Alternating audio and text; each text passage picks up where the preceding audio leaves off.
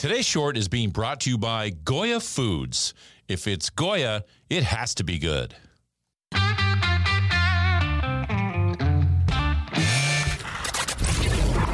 Your daily game plan for success. It's Sax in the Morning. Steve Sax.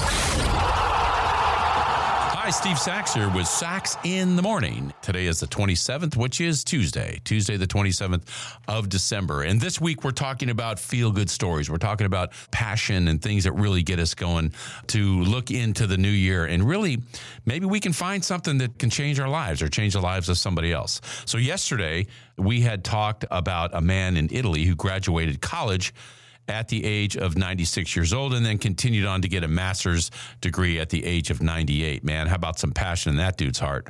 But today we're going to talk about the other end of the spectrum. We're going to talk about some youngsters. We're going to talk about Laura and Samantha Kopech. Now, as teenagers, Laura and Samantha were looking for volunteer opportunities to fulfill hours of a program that they were in. They knew there was a local foster group home called the Florida Sheriff's Youth Group in their neighborhood and had known some kids who had lived there while they were in middle school. So Laura and Samantha knew the power of a good meal with family or caretakers, and they started to make meals in their own kitchen once a week for the Florida Sheriff's Youth Ranch. Now, here's an excerpt from a website where one of the young women talks about the inspiration for their work. So they say, growing up in an Italian household, and I know what that's all about, food was always a symbol of love. My grandparents fed us constantly. They cooked and we ate.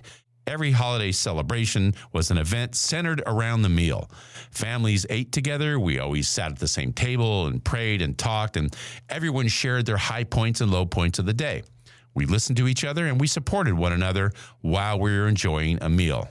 And that brings back so many memories from my family. I, I, used to remember how loud my relatives were, on the, especially on the Italian side, banging the table, kicking the floor, uh, joke after joke, eating.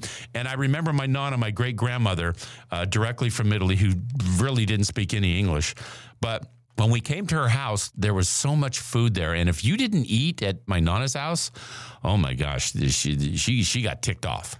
And I always admired her so much because she was so selfless. All the money that she had gotten, she used to put it into food and give it to people in the community. We go over her house, there would be pies, uh, you know, in the kitchen and food on the banister that she'd used to store it because she had made so much food. She made this one great thing, this onion pie. It's called torta and torta was just it for me. I used to just love to go over to Nana's house and have some of that. So I, I know all about that with the Italian background that I had on my mom's side. But let me just say this in 2019, the two sisters founded a nonprofit called Feeding the Fosters. Their team of volunteers has grown into using a commercial kitchen where they now prepare their meals. Think about that 2019. They're 17 and 18, respectively, now.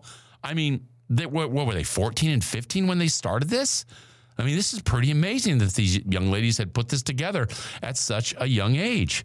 But their organization has raised over 300,000 bucks, has delivered over 40,000 meals, and has had 2,500 volunteers help their cause. That's some pretty impressive output when you consider how young these young ladies are. Now, currently feeding the Fosters serves 20 families daily making 160 meals each night. And their goal is to add at least one more family each month. Again, here's a bit of what one of the ladies had shared on their website about this. And she says, I quote, the outpouring of generosity and support has been overwhelming and very much appreciated.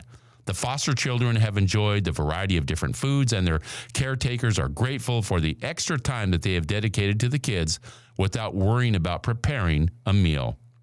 They built their mission based on faith, family, and community, and that is a very powerful thing. When you think about all these right minded people coming together to help somebody else, that's a pretty powerful statement, especially when you think it's coming from two pretty amazing young women. Love to hear this. And if you think that's great, wait till you hear tomorrow's story about a certain athlete. This is pretty amazing. And that's my short for today. Hey, everybody, Steve Sax here. And if you're thinking about holiday gifts, why not give a Sax in the Morning mug or a hoodie or something from the swag department to keep up the inspiration and keep it fresh all day long? And don't forget the Sax in the Morning holiday gift cards available right now on the website. or I can send a personalized audio message from you to whomever you wish. And you can find all of our gift ideas and my information for greetings right there on the website, saxinthemorning.com. And don't forget, if you or someone you know might be interested in a speaker for an event, you can find that information on the website as well. Just go to saxinthemorning.com. And thanks to Al Hendrickson Toyota for their support of this podcast. And be sure to visit alhendricksontoyota.com. Toyota, let's go places.